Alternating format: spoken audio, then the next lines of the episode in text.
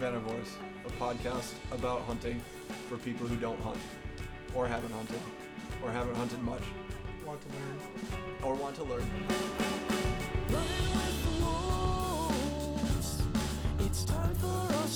Feel that tingling in the back of my neck. You have to be there. You have to be there. You, you, you don't know it at the time, yeah. you know, but it sticks with you all your life. And you, you you don't experience those things unless you are a hunter.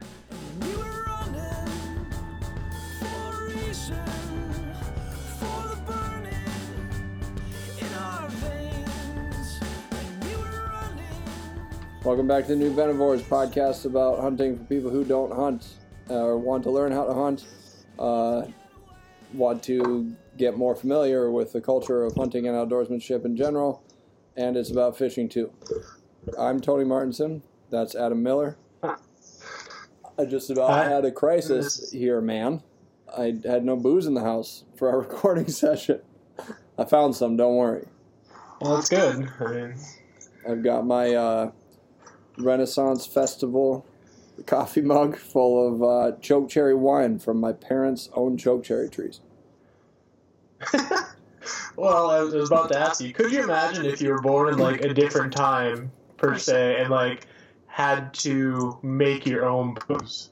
Yeah. Clearly, you you've just done that. So well, I haven't done it, but it's uh, a serious thing. Well, not a serious thing. It's something that I thought would be appropriate because it was grown by my parents, at least the choke cherries. I made choke cherry wine and I think plum wine. so that's what I've got this time.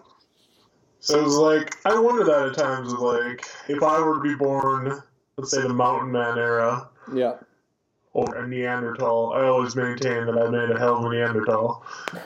It's, it's like, how would I have functioned? Would I have done, been on par with the hunters of the time? Would I have been shitty at it? Would I have been, I don't know. It's an interesting concept. I wonder that too, actually. Um, and I mean, yeah, I've wondered that often. Like, I don't know who the first one who says it, who to say it is, uh, but you know, like somewhere along the line, somebody had to be sitting there out on a hunt and see a four-legged, cloven-hooved animal running in a pack and be sneaking up on it, and one guy had to go like, wait, wait, wait, wait, wait, wait, wait. I bet I can ride that shit. you know, and that's horses, right?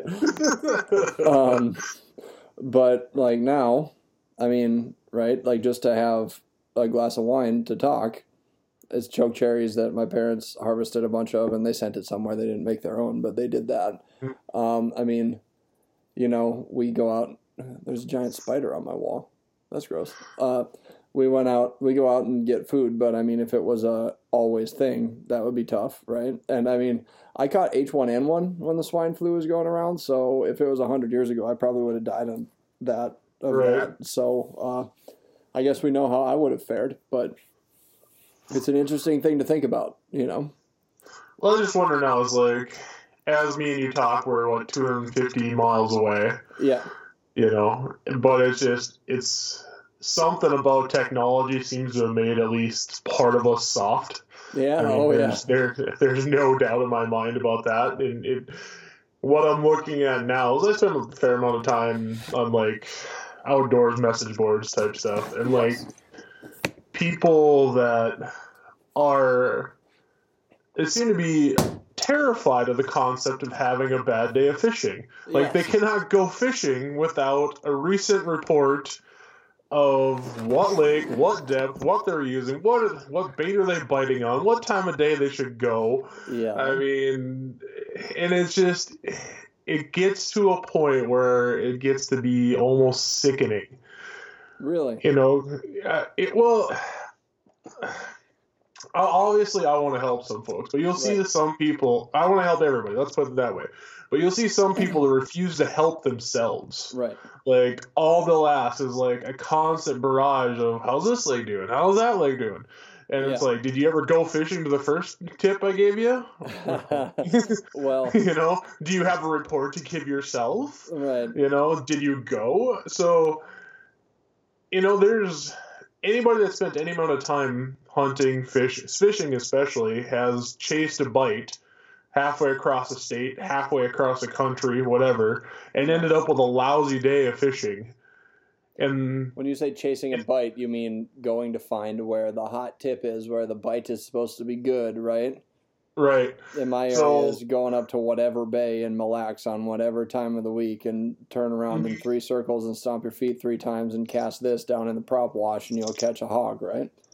about like that, you know, because it, it, I have found out in my life, in my experience, that by the time I hear about the hot perch bite, it is over. So I shouldn't don't rely on the uh, don't rely on the tips anyway. Yeah. you know but it just what i want to instill in people is like go out and earn that information man. Like Completely. like what's the worst that could happen? You went fishing. Oh my oh my gosh no! I didn't catch anything but i still spent time on the lake. Heaven forbid. You know that's how you learn. Well, and there's You the old saying that every old boy has repeated a thousand times. That's why they call it fishing and not catching. That's why they Mhm. call it hunting and not shooting or killing, right right? Because you're out there trying to figure it out and do it. Because even if you get the hot tip, no matter what, right? That does that's not a guarantee. There's no guarantee. You still got to No, get out there. You still got to hump it through the woods or the mountains or uh, walk across a frozen lake or find your spot on the bank or drive your boat wherever to get to the spot. And it's still not a guarantee, especially with fish, man. If Right. you understand the way a fish thinks and moves, like I want to shake your hand. You know, I mean, it's Right. essentially an alien in a different world that you're trying to figure out and make bite, albeit a not very smart alien as far as we know. But it, trying to get in the head of that thing is part of the fun, but also part of the frustration, right? absolutely So these And I- online forums, do you think how much uh, subterfuge do you think is going on on these online forums? what do you mean Well, how many people are putting deliberate fake tips out there? To i save think that's spots? nil Really? Yeah, I think that's so little that it's not worth being worried about. Okay. The At least the of ones that I pay attention to. the nature of the internet as it is, I would think that there's at least a little bit of somebody sitting back having a chuckle, sending guys in the wrong direction. But I suppose sure, no more than I'm the old sure boys is, sipping but- coffee around. Uh, no more than the old boys sipping coffee around the table in the local, whatever cafe. I guess for me as an angler, I got I got better shit to do, man, than Yeah. try and give people false tips and just give them, you know, no tip. That's Yeah. if I'm if that's how I'm gonna play it. For sure. So for sure. you know but for folks that it's like hunting fishing this outdoor thing is if it's a foreign concept to you if i can relate it in a way if let's say you were in school and you had a group project and you know you've skipped every meeting your group has had That's exactly It- it, actually. yeah, and then like the rest of your group is like put together the collective knowledge, got the project done, and then like you send out a group text the night before, like, hey, where do I sign my name on this so I can get credit for it? Yeah. And then when it know? doesn't work out and you get mad about it, it's like showing up being like, what the hell, guys? You want me to present? Yeah. So I mean, God bless the people that are like, yeah, I guess you can put your name on it. I don't care if you get the same A that I earned for you. Yeah. you know, you know, more power to them. But you know, if you're going to be that guy, expect to have some sort of pushback to you. You know that you're you're you're asking and you're not offering anything. So Yeah. Well, and I find I find as a new hunter that that is, and well, that that is almost invaluable. The hot tips, right? Like, and not necessarily from. I mean, my life isn't such that when I hear a hot tip, I run out of the house and hop in my sparkly boat and uh, head down to the hottest spot, um, and pull in all the walleyes. Right? I can't. Mhm. My life isn't set up that way, but it's more about building that database that we talk about, right? And it's All the time. and it's specifically for fishing. I find this because, uh, as we've said before, in fishing, people are a little bit more open about this particular subject, like sharing their spots, Mhm. sharing their gear, sharing their thing. I mean, it's still a little bit closed, but a lot less so than when it comes to hunting. Like no one's going to tell you their elk spot, you know, No.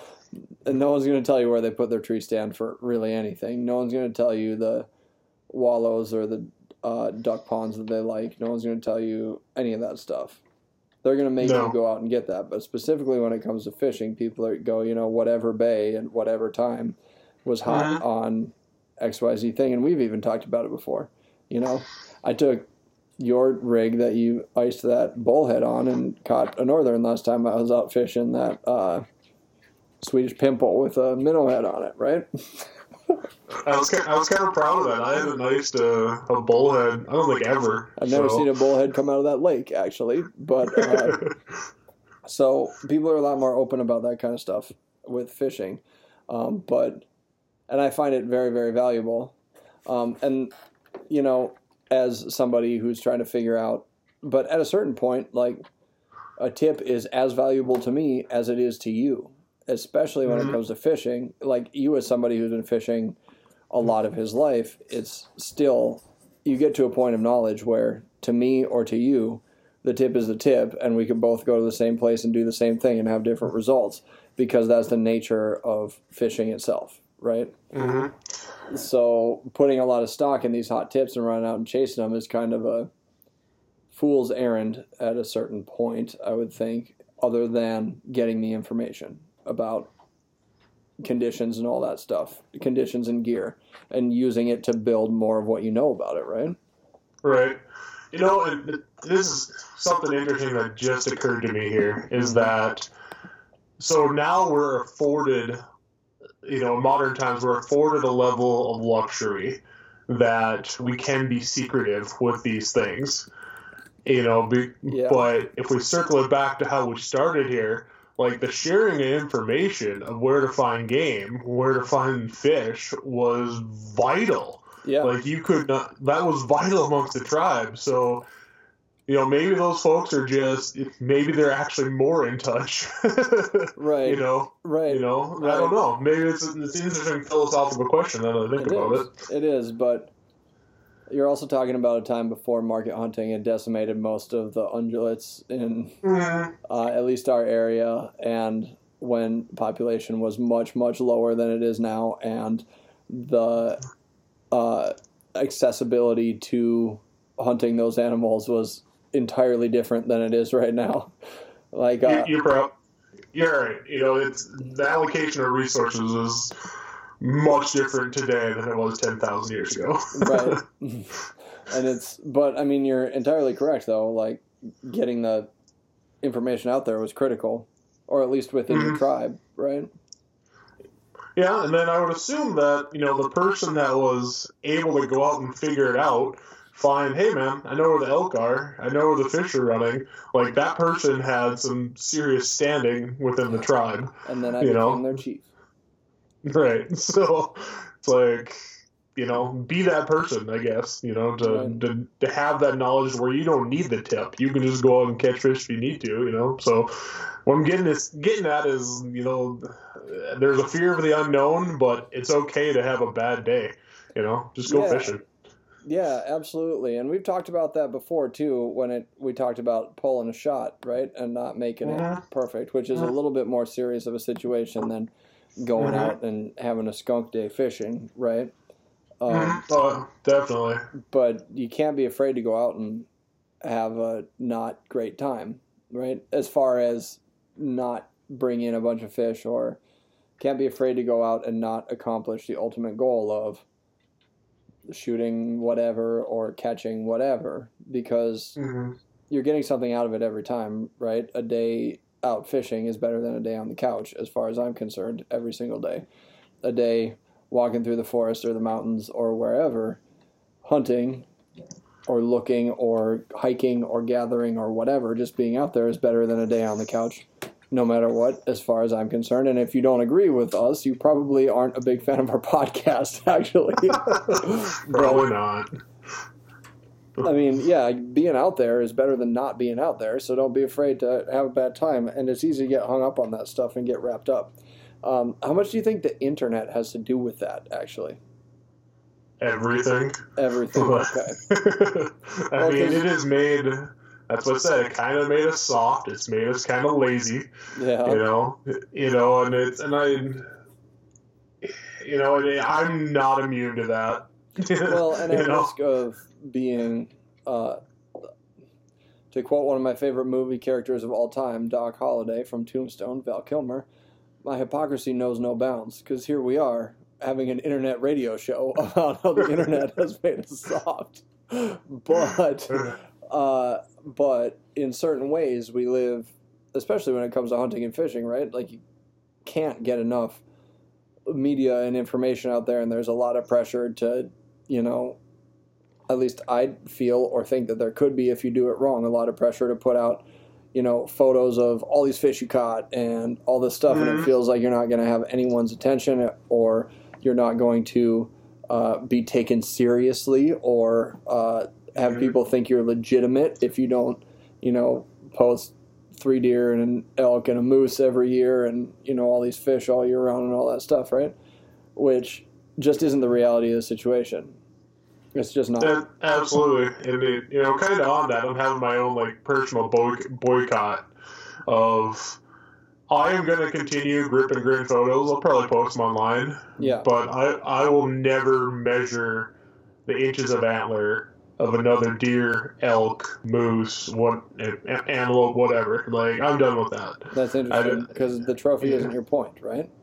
Right, it's not my point because, I mean, my wife just walked in. She's got our new puppy. I don't know what's oh, going on. Oh, that's right. You got a black lab. Yeah. He's our he's my new hunting puppy. Puppy. He's named Remy. Remy Remington, huh? He's actually not named after Remington. Really? he is named after Remy LeBeau, who was Gambit in X Men series. I was going to ask you, but I couldn't pull the last name. I knew his first name was Remy, and I couldn't remember the last name, but that was my favorite X Man. Relentless Ash- nerds. Yeah, my wife actually, you know, she chose the name, but I definitely signed off on it because that's pretty sweet. That is I was awesome. gonna, I was hoping for Gambit, just Gambit, but she wanted. Remy is better. I like Remy. It's French. It is It's not French. It's Cajun. It's Louisiana French. It's Creole. so you uh, is John be getting too old or what? No, I mean it's just it was time to you know, um, my oldest dog he's eight, you know, so it's a good time to bring a puppy on board to help teach manners and For sure. uh, you know that type of deal. Some people don't put a lot of stock in that, but I do. Like I absolutely do when it comes to dogs. Yeah. For sure. you know, I don't know how much it teaches hunt training, but I think it has a big deal with manners in the house. Just general Like- behavior on how to act right. Just emulating I- behavior in general. Yeah, I definitely think that's a factor. So. Me. So no, John Johnny's still he's fine. He's he was a little sick, and now he's getting better. So I'm happy about that. So My dogs aren't hunting dogs, but on a personal note, I'm a little worried about my oldest dog too. He's a ten year old Australian Shepherd. He's uh, mostly blind and wasn't eating dinner like at all. He just wouldn't eat, Yeah. and we got scared. That's not good. So I, uh, you know, made him some homemade stuff, boiled him some chicken and rice and whatever. I'm sure anyone's that everyone has an opinion about if you're gonna make food for your dog, what it should be. But I boiled him some chicken and you know gave him some stuff, and then he ate that. And now I'm not sure if he actually doesn't feel good or if he just is sick of dog food and he'll only eat boiled chicken and like homemade dog food. So anyway, he seems to be doing better. But well, well, that's good. Like I know there's a guy here out in North Dakota that I'll occasionally post like on my dad's that he's always looking for like deer squishy bits or carcasses stuff like that because Yeah. he feeds his dog a whole meat diet entirely. yeah, Like, so like when I shot my elk, you know, he happened to be coming out with his elk at the same time, hmm and like I had taken all the essentially all the recoverable meat, you know, quarters and Yeah. neck meat, all that stuff, and he's just like, "Hey, you gonna do anything with that rib cage?" I was like, all yours, man. "No, well, yours, man. As long as you help me load this, you know, really heavy cooler in the back of my vehicle, and it was cool." So Yeah, he took like at the time I, I didn't know a whole lot about cooking the squishy bits, so he took the heart and liver and stuff too, but. I definitely won't be leaving hearts in the field anymore. But Oh, I love heart. so, so Well, that's awesome, man. That's really So- awesome. I don't know if dogs are actually obligate carnivores or not, like cats are, but hey, man. I don't. I know at least some wild dogs. They're not like. Yeah, they're, they're scavengers, Certain- right? Omnivore Yeah. scavengers.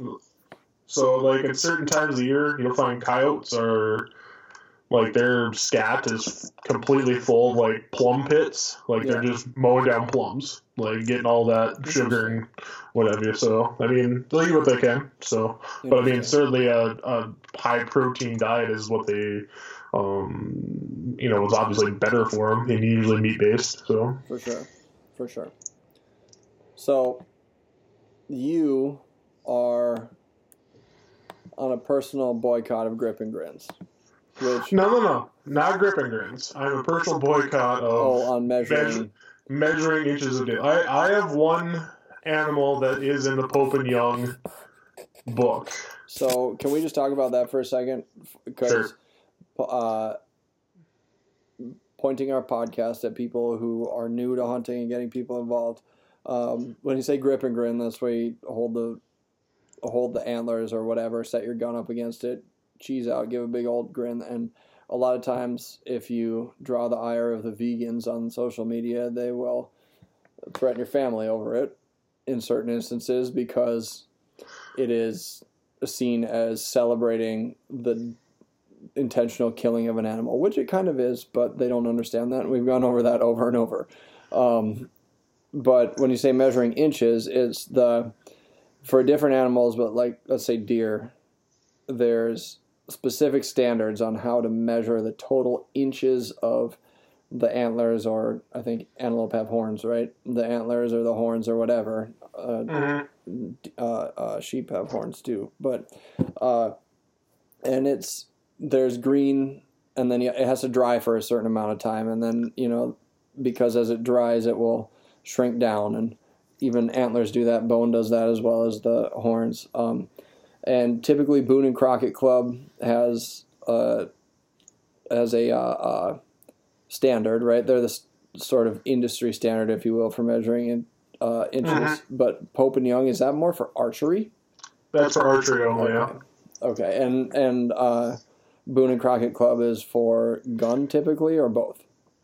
It can essentially it's for yeah for a rifle taking animal, but I mean if you do it, as I understand it, is if you like if you take one that is a booner, meaning you make the minimum requirement for Boone and Crockett Club Yeah. with a bow, you can still register. You can still get it in you know the Boone and Crockett record book. So um, it's the the Pope and Young one would be the the more restrictive that has to be done with archery equipment. Okay. Boone and Crockett Club started by Teddy Roosevelt.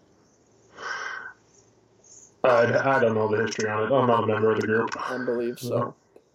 I don't need to Google it right now. Well, actually, I am gonna Google it. You might as well.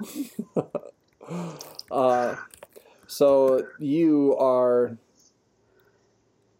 So you find it kind of obnoxious that guys don't think they can go hunting or fishing without a hot tip, huh? Of course. All right. oh, I'm sorry. Are you looking for some feedback here? yes. no. So where, where I'm at with that is, I, I think is what you're driving at, is that just that part of hunting doesn't interest me anymore. I don't feel that that is the measure of my hunt. That you know, there was a time where yeah, I wanted to shoot, you know, a bigger buck, you know, and and I still do. I like taking mature deer, Right. but you know what I found. ethics of that in the past too, and why that Yeah. should be. Yeah. Right. So I, I don't know if we mentioned it before, but you know, I've had I've stopped running trail cameras as well. Oh no, you didn't mention that. Okay, so I used to when I gained access to this piece of property, um, you know, through some work trade essentially.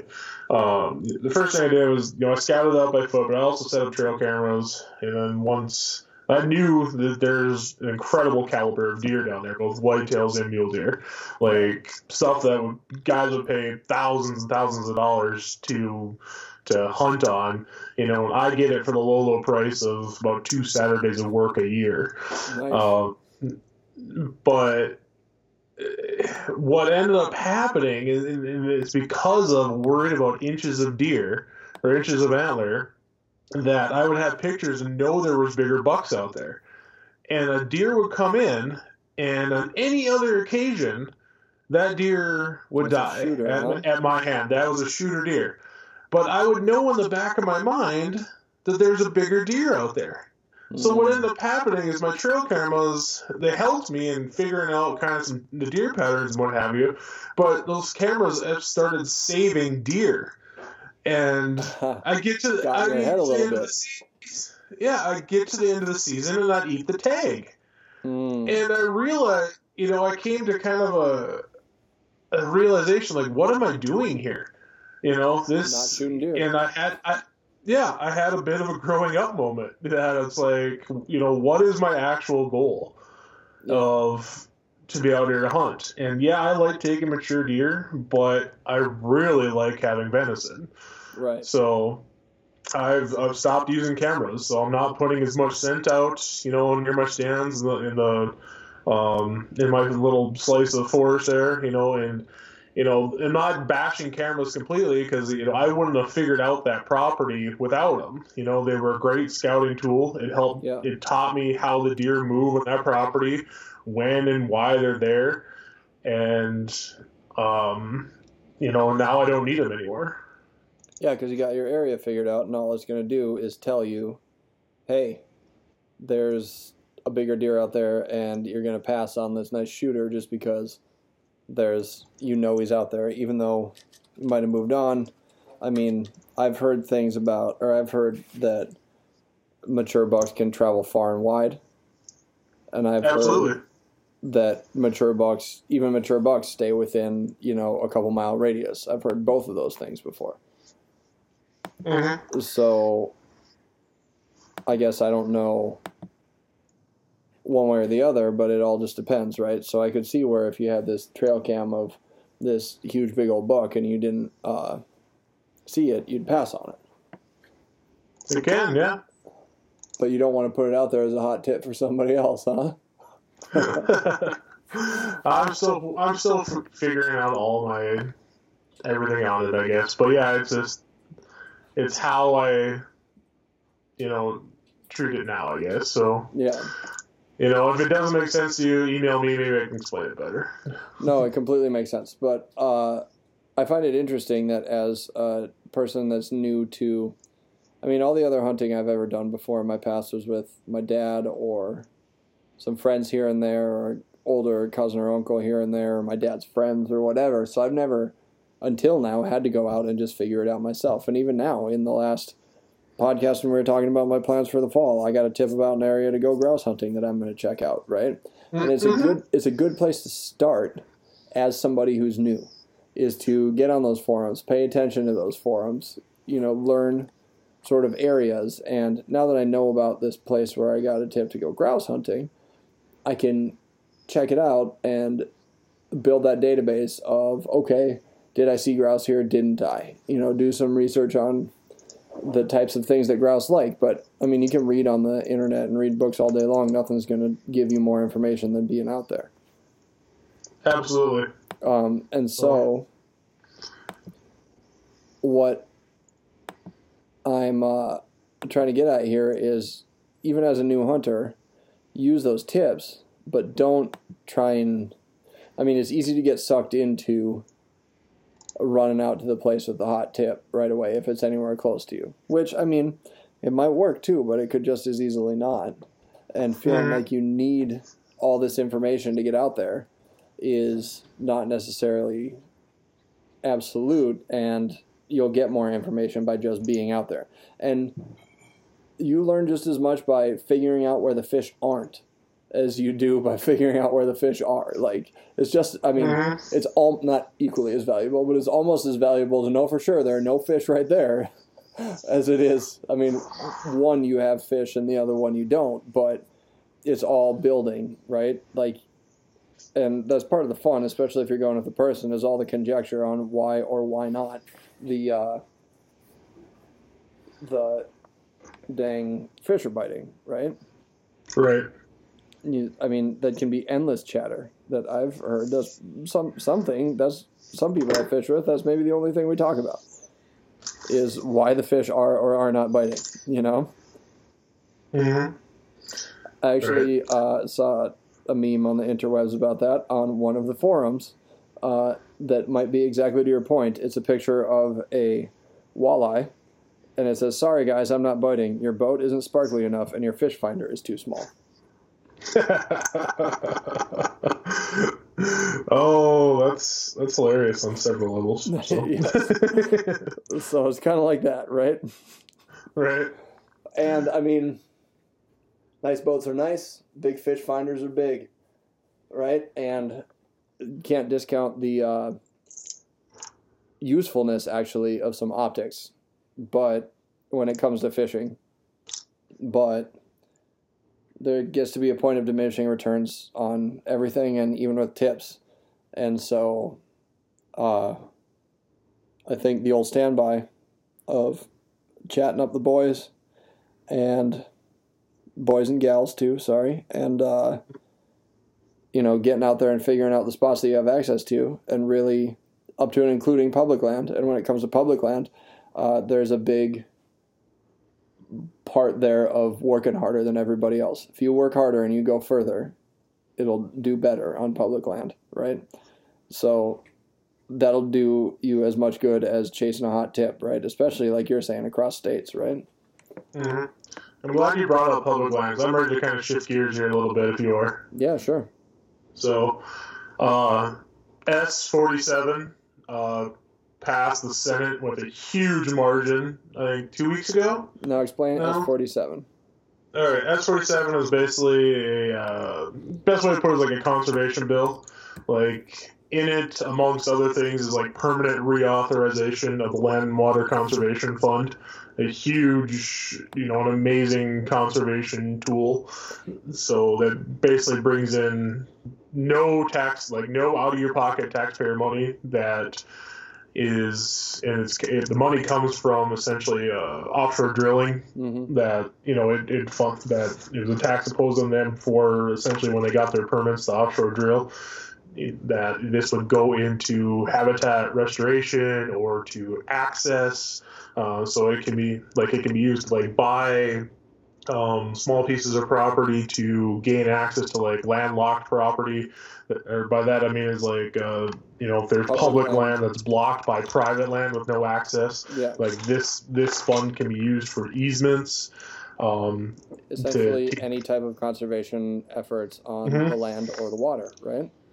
essentially yeah and then you know amongst other things like it's it can be used to uh, you know people get or the communities get grants for like baseball parks or you know a, a number of different things like that so it it, it sounds like it, it passed the senate which you know uh, uh, generally speaking uh, the, the Republican Party is a little more adverse to conservation sp- spending, and they still control the Senate. And this passed by 92 to 8, Wow. this bill, which goes to show just how popular these programs are amongst the populace. Right. Um, so it goes to the House, and then eventually to the to um, uh, you know the White House for signing. And I'm, I'm seeing how it passed the Senate, at, you know, by such a wide margin.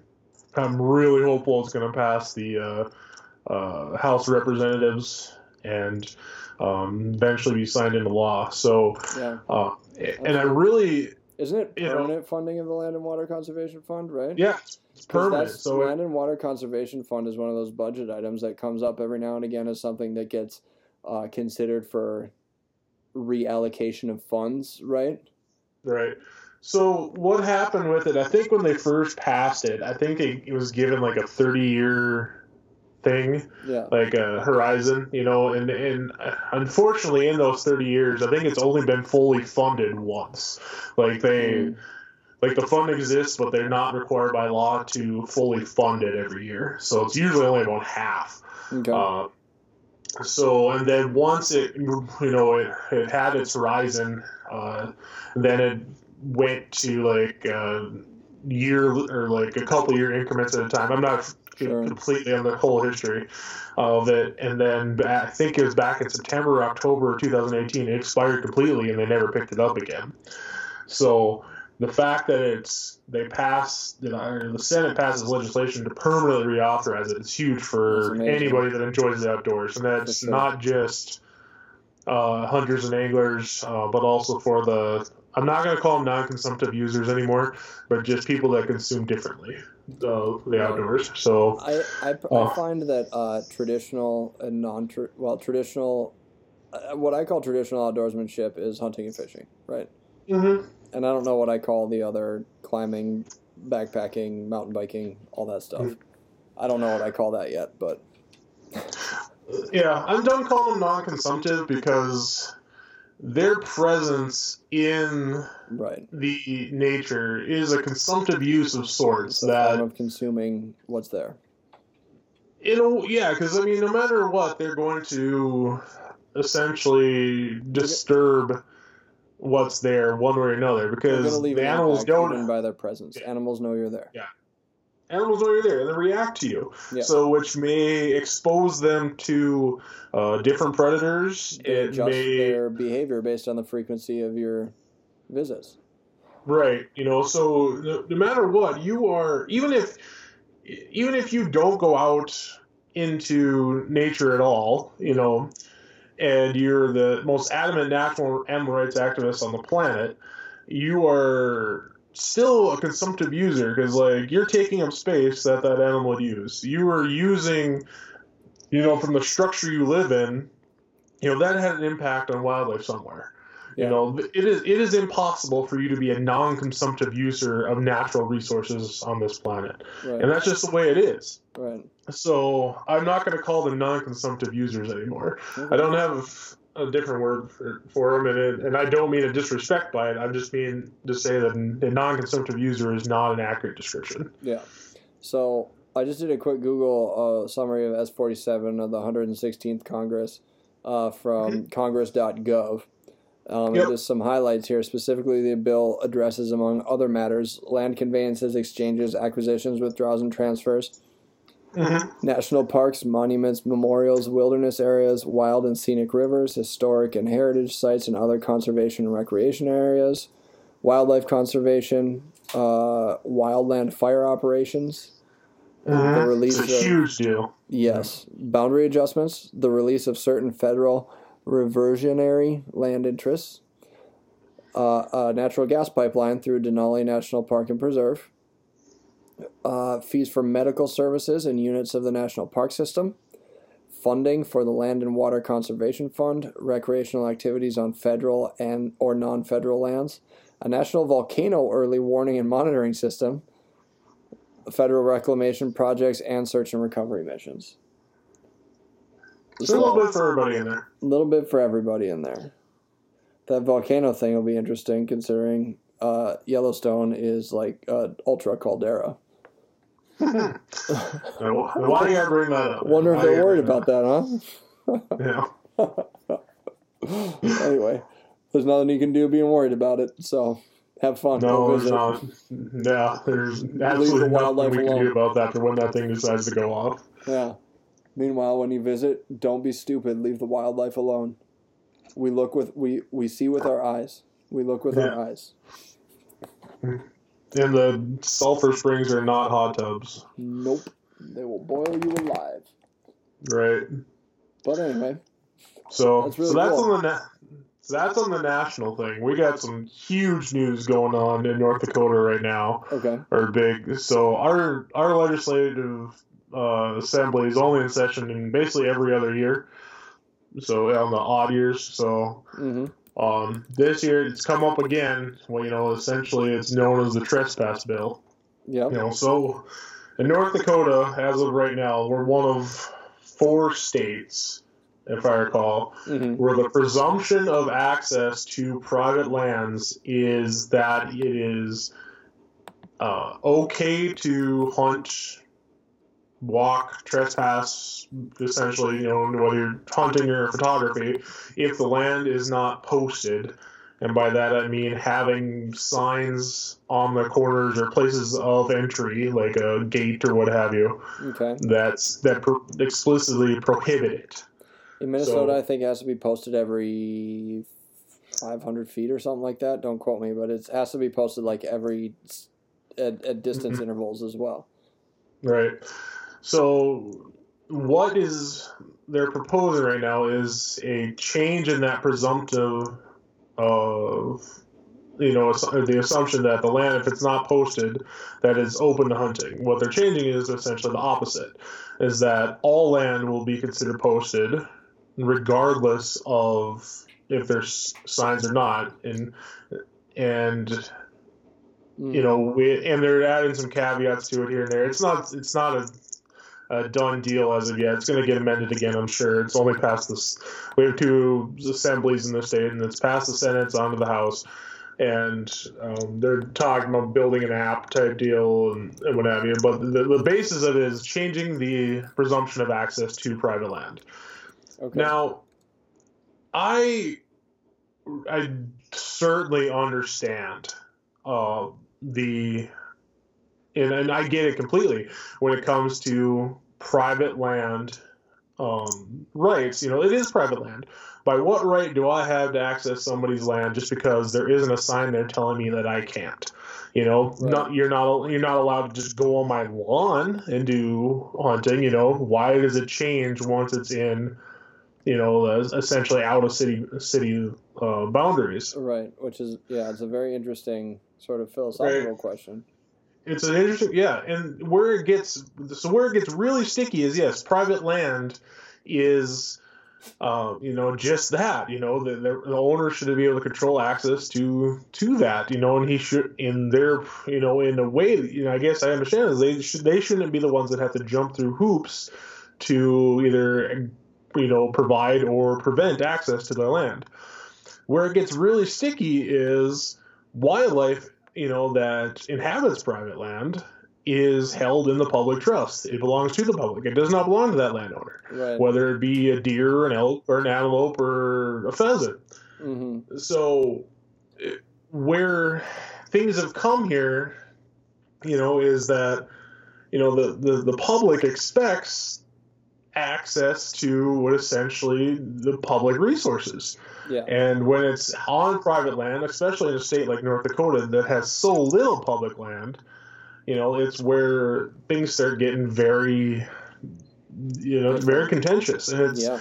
um, I, I honestly don't know how I feel on it right now because it's, you know, I, I understand that completely. We're, you know, we are landowners ourselves, or my family is, mm-hmm. and you know, for years we never posted the land. We were, you know, we didn't think it was fair that you know we were avid waterfowlers and we would go out. We relied on uh, open private land you know, generally cuts uh, wheat or cornfields yeah. to be able to, to, to hunt waterfowl. And it wasn't fair for us to, you know, come home and post our land and say we weren't going to let people on or, or make them, you know, get a hold of us to gain access. So we left it open. You know, that was what was right, we felt. Yeah. You know, and in a way, you know, and we still do, right? But what we do now is essentially we post the land you know, to prevent access because now we want to know who's on it, and we, you know, some, and it was getting over pressured, over hunted, and it was bad for everybody. But you yeah. know, if you didn't have to check in with anybody, you didn't know if somebody was already there that morning and had already walked it for grouse and already kicked all the grouse out. And you're not going to get anything anyway. So, you know, it's it's you know, so so that's where we're at now. So, and and what I and I'm going to tell a little story to, to illustrate the point here. Okay. Uh, that uh, a couple years ago, it was a um, we were waterfowl hunting, and it was a piece of private property that was posted. And my dad went and asked permission to hunt, okay. and we got permission to hunt. And so the next morning, we got up early, went out and set up our decoys out in this cut cornfield. We're hunting snow geese, and mm-hmm. shortly, you know, the birds haven't even really flown yet shortly after sunrise, you know, we see a, a, truck start driving out into the field. And immediately, you know, it's ah crap. We're you know, I'm like, Dad, are you sure you're in the right field? Did we get permission to hunt this field? Yeah. You know, he's like, absolutely, yeah. This is the field we got. You know, I talked to the guy yesterday. You know, and you know, so this guy comes up and he he, he drove, drives right into our blind set. You know, right right into our decoys, and he uh-huh. you know leans leans out the window and he says, "Are you the guy that asked me to hunt yesterday?" To my dad. And my dad goes, "Yeah." he's like you should have stopped to ask again, ask permission again, and then oh. drove away. He didn't kick us out. He didn't, you know, didn't say anything of that. And it took us a little while to figure it out. Mm-hmm. And what we what we're what we figured happened is that my dad had asked permission for the day before, or asked permission the day before, And, And so he what thought we- it meant yesterday. And yeah, that's what he assumed, you know, that that is what we meant. Now, when my dad asked, it was like 10:30, 11 o'clock in the day, which is really late in the day to start, uh, especially goose hunting. So we were always under the assumption that we were asking for the next day Yeah. because that's the, the, the, the normal thing of it. And since Drove you know, we didn't right specify. spread, though, huh? That's kind of aggressive, right? Well, it is, but it's his land, Right, you know. right. But you know, so you know he didn't. So what it boiled down to was we didn't communicate clearly Right. what our intentions were. We had no ill intentions. That's why we asked permission to begin with. Yes. You know, we had done things like we had always done, and you know, and most, you know, we, you know, we felt that like most guys would have understood that that you go, you know, usually goose hunting in the morning. Yeah. So when he didn't understand that, he didn't understand what our intentions were, is where we ran into conflict. Yeah. So, and I think that's what, a lot of what this bill boils down to right now is that the ag community or landowner community and the sportsman community is we're not clearly, you know, communicating and telling what we expect from one another. Right. So, and, and, and it's it, unfortunately it's becoming, um, you know, especially online, and online can be so poisonous as we all know, that uh, you know it, it's creating a lot of bad feelings amongst the ag community and the hunting community, Yeah. and and it's was it avoidable? I don't know. I you know it, it there's part of me that wishes yeah it was avoidable, and there's part of me that was like you know, that kind of says, no, there was no way to avoid it. It was going to come to a head eventually. We're one of the last holdout states that have this presumption of access to private lands. So it, you know, I, I hope cooler heads prevail and we can find a solution for everyone, you know, but it's, uh, um, you know, one, it's not going to stop me from hunting. You know, I'm, you know, oftentimes even if land wasn't posted, I'd still go ask, you know, and, you know, when I ask now, I'm very upfront. I will tell, you know, I, I, I you know, I'll offer information that even if they don't ask for it, I'm like, yep, this my name is Adam. This is my cell phone. You reach me at. I'm gonna be out here and be hunting with three people and one dog.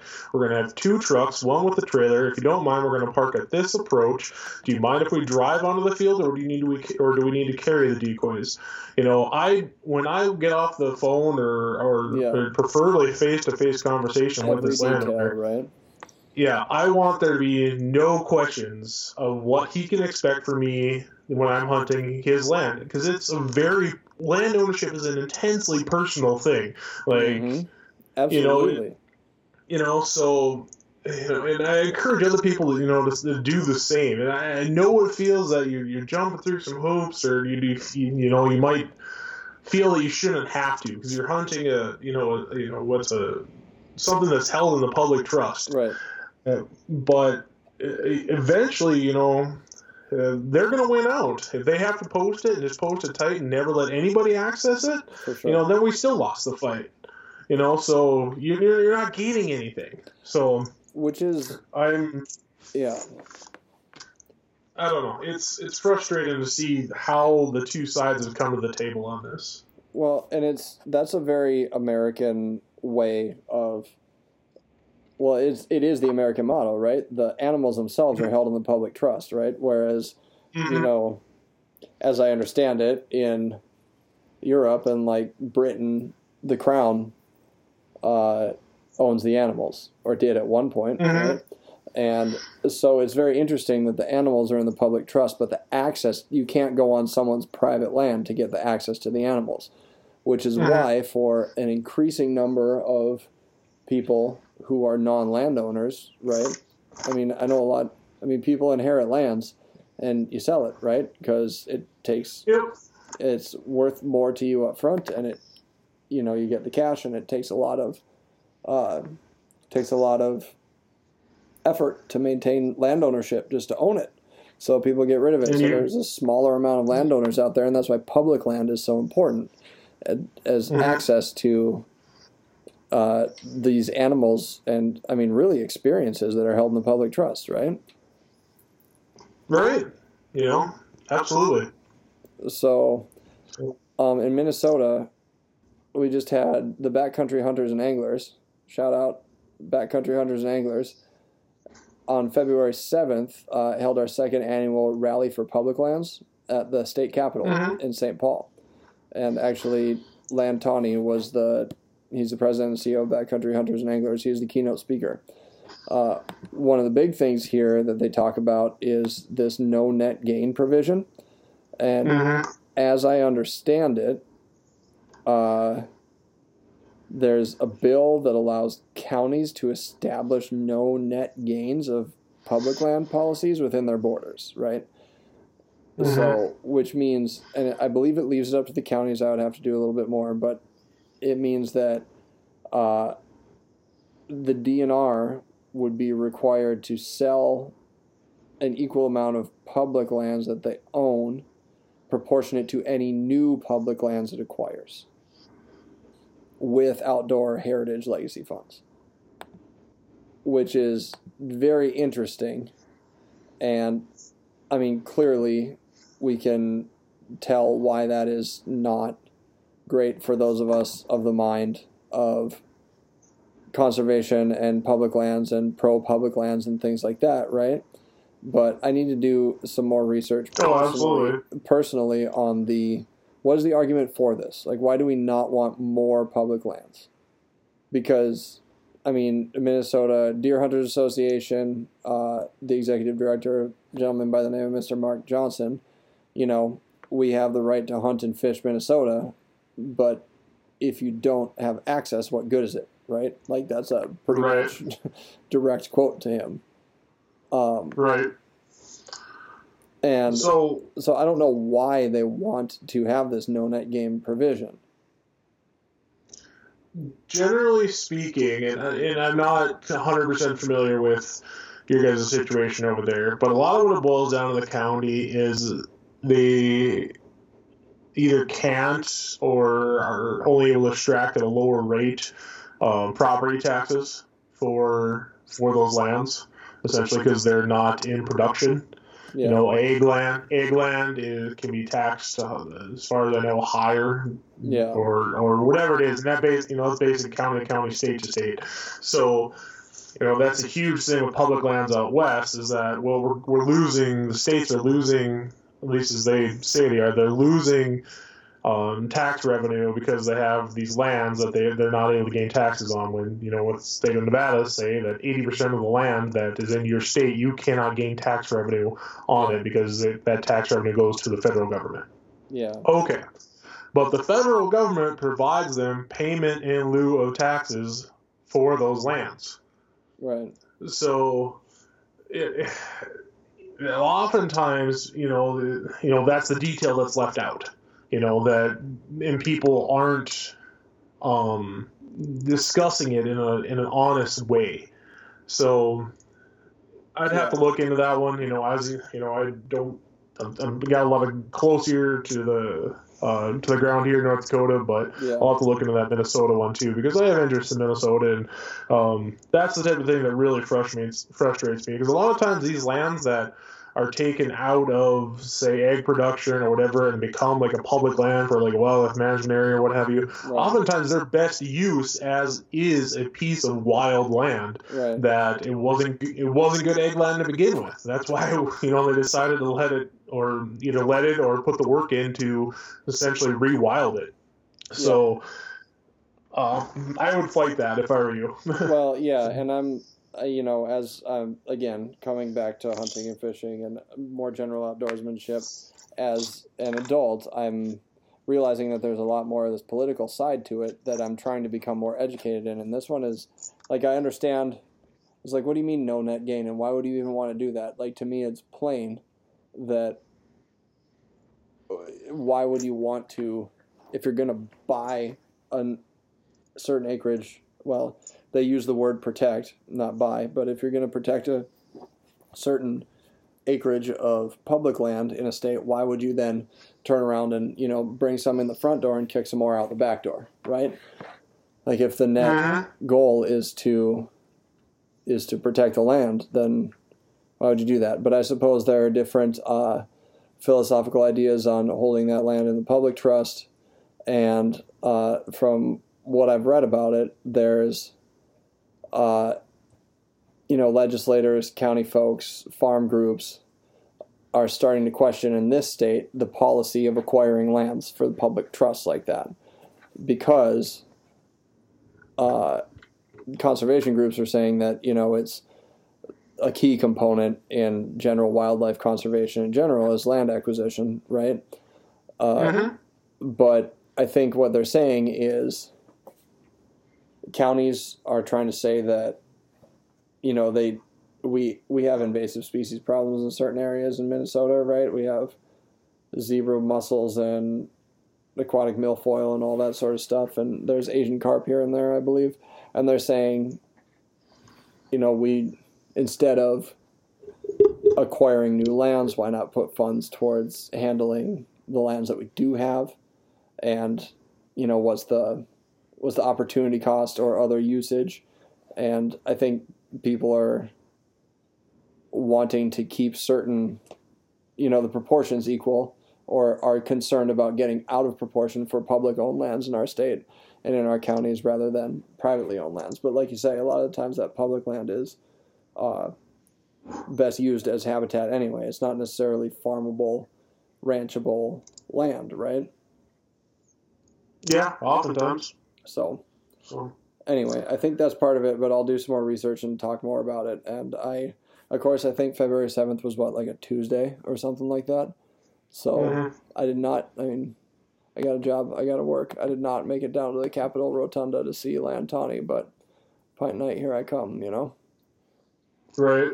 So, Well, uh, you know, I helped out that backcountry hunters and anglers uh, um, at the Bismarck Sportsman show here, and I was I was pretty pleasantly.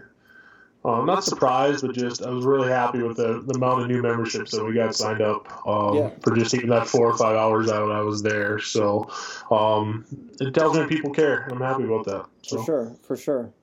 And, uh, I mean, I think it would be backcountry hunters anglers is hunting and fishing focused, right? But I mean, there's a lot of other activities, like we said too, that don't necessarily need to be something entirely different to have the same interest in protecting public mm-hmm. lands, right? Well, they're I mean they're they're public access and conservation group. You know that we certainly hunt and fish a lot, but that's you know they're not turning away any mushroom picker or or anybody like that. So I mean it's the you you know the without the public land, you know it's it's it's a moot point anyway. So Yeah, for sure. All right, well, I'm going to take my own advice on this one again and educate myself on this because uh, until now I've been focusing on, I don't know, I generally take the attitude as politics in our day and age is cuckoo crazy town. Uh, mhm. and a lot of arguing with not a lot of traction, but it turns out in this particular area that there are things that have very real impacts on the things that I like to do in my life. And so Mhm. that's, uh, I've been focusing a lot on educating myself about what I even need to do to, uh, to get out there and get hunting and fishing and things like that. But this political aspect of it also can't be denied as having a real impact on that. So that's absolutely. something I'm starting to get into more. So I'm going to take my own advice, do my research on that, and learn more, and probably try not to grandstand on this our internet radio show too much about it. But you know, we gotta. It's part of the whole. It's part of the whole uh, bigger picture on all this, so it's important. That is true. So. All Uh, right. Well, that's all about I got to say on that. So. Well, we got to do our closing statement or our Yeah. closing segment. What is the last wild game meal you cooked? oh, you want me to lead off this time? Okay, I can lead off if you don't want to. You started first last time. Okay, I'll do it. Go ahead. Okay. So I had this is a staple in my house. It's one of my favorites, and I made uh, corned goose hash. Oh, dang. So if you're familiar with a goose or you know any fowl, you know essentially the breast it comes in essentially two sides, and that breast breastbone's down the middle, right? Yep. So I'll take those whole breasts out, you know, or so you end up with two pieces, hmm and I'll I'll use a, a simple brine corning method for that. and then I usually just cut them in half and freeze them for when I need them. So know what I take one of those in a- halves. in a Corning brine. What's Huh? in that? Salt, water. What else in a Corning brine? Uh, uh, salt, water, sugar, pickling spice, essentially. All right, all right. And then you gotta let that sit for a week. I Yeah. want to say in that. Oh yeah, and some and garlic. You know, Of add a course. bunch of garlic in there in that Let your brine. heart tell you how much That- garlic to put in there too. Don't listen to anybody. right. So you take that out, and then you gotta after a week, and then you gotta simmer it for like um, three hours. You know, and it helps like break it down, get it kind of um, soft, I guess you could say, so it isn't quite so tough. Yeah, And then you essentially do what you want with it after that. You can slice it down and make yourself, um, you know, uh, essentially anywhere you would use corned beef, you know, use this wild game. So I'm doing it with venison. I do it with with it's I really like with goose. Yeah. And so, and then I'll, I usually do is just slice those. I usually do it with bigger geese, you know. So if I get into the greaters, do it that, that, and then basically just slice that breast in half and package it up and use it when I need it. So Nice. anyway, so I take one of those, right? Mm-hmm. And I'll take a potato about the same size, so it's about a one to one ratio there. Yep. And I'll cube up that potato really fine, you know, maybe mm-hmm. about you know figure like size of like a tic tac Yeah. and then and then about half as much of uh, onion. Again, I'll you know I'll dice that pretty fine. So Yeah. so I'll put potato, potatoes in first, you know, and get a good start to get a good brown on those, or you know then I'll put my onions in about five minutes after that. You know, as I'm working on that, I'm, I'm chopping up my my uh, my corn meat, you know, and that kind of starts to almost crumble a little bit, you know, Yeah. but get to be, be about that same size. Right. Because all you really want to do is heat this up because like, there's not a whole lot of fat in that meat, Right. right? It'll char so fast. when I, you know, so right about, yep, so right about when I, you know, I'm gonna put that meat in, you know, I'll probably throw in uh, about a tablespoon of butter, you know, it's although the it's gonna be kind of dry otherwise, you know, so um, put in that butter, I'll throw in that meat, get that. You know, start. You know, I'll turn the heat down, let that start warming up, getting that. You know, the butter start coming in. I usually only season it with like salt, pepper, and thyme. yeah. Um, that's kind of my secret too, is the thyme. Love thyme. All right, then favorite uh, then yeah, about that time, yeah, about that time when uh, you know everything's coming together there, Mhm. I'll push all that all of it off to one side of the pan. I'll you know I'll um, uh, fry three eggs. I want them over easy or Oh, sunny side up because I want that. Want that The, I want that yolk. to- Yeah. yeah, all that runny yolk, yeah. So I'll put all that hash right on the table, or right on my plate, you know. I'll put it on, uh, put those eggs right on top, so I can like cut into them, let Right that yolk run down into the hash, and usually have a couple pieces of toast and some coffee with it, and it is breakfast nirvana, man. corn Like, goose hash with fried and it's so much better than canned hash. I can't, I Oh can't even tell you how that much. sounds awesome. That sounds awesome, man. hmm I got, I'm gonna actually.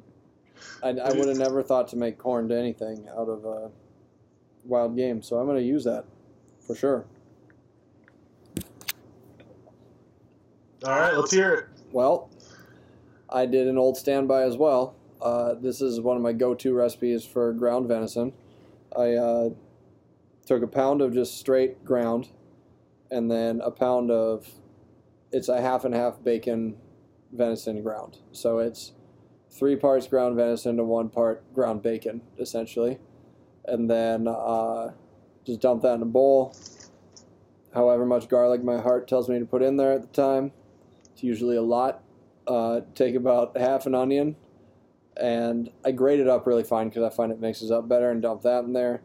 Uh, however much Parmesan cheese my heart tells me to put in there, which is usually a lot because it's delicious. Uh, and then a healthy dose of Italian seasoned breadcrumbs and two eggs. And then I dump some olive oil in there too because, like you were saying, you know, it's wild game is extremely lean meat, so a lot of times you gotta add fat to it, right?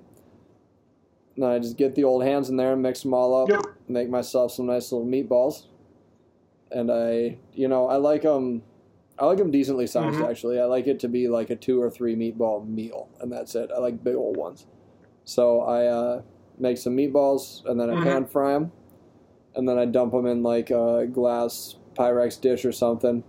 And this might be blasphemy, but I have some. They're like some local canned marinara sauces that I can make it or I can get at the store, right?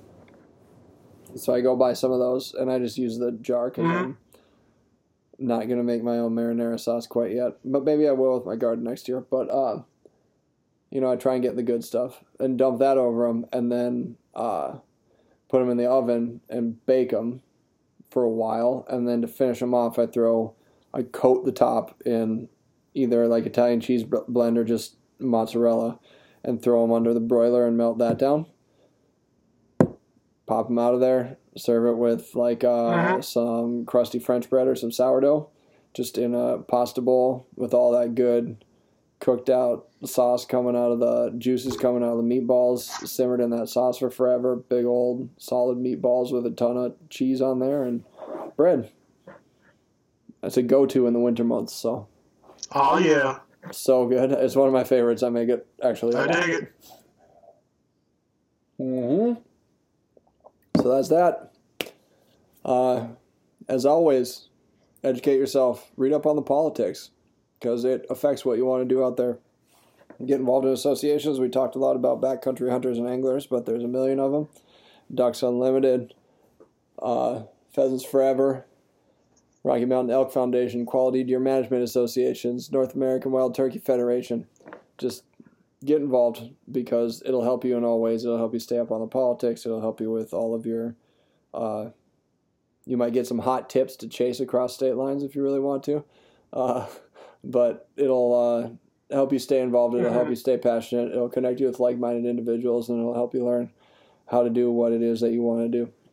Um, and as much as we said, don't don't chase hot tips. Uh, like internet groups and forums and social media and forum websites are also great places to get a bunch of information and connect with like-minded people too, along with uh, state, local, national learn to hunt programs and hunting and conservation, land and wildlife management groups. There are a million of them out there, so get involved with those. Uh, I haven't said it in a while, and apologies, guys but I was just listening to them tonight, and thanks to Craig Minowa and Cloud Cult for letting us use their song "Running with the Wolves" as the intro and outro to our program. And uh, sharpen your teeth, dig deep, get out there.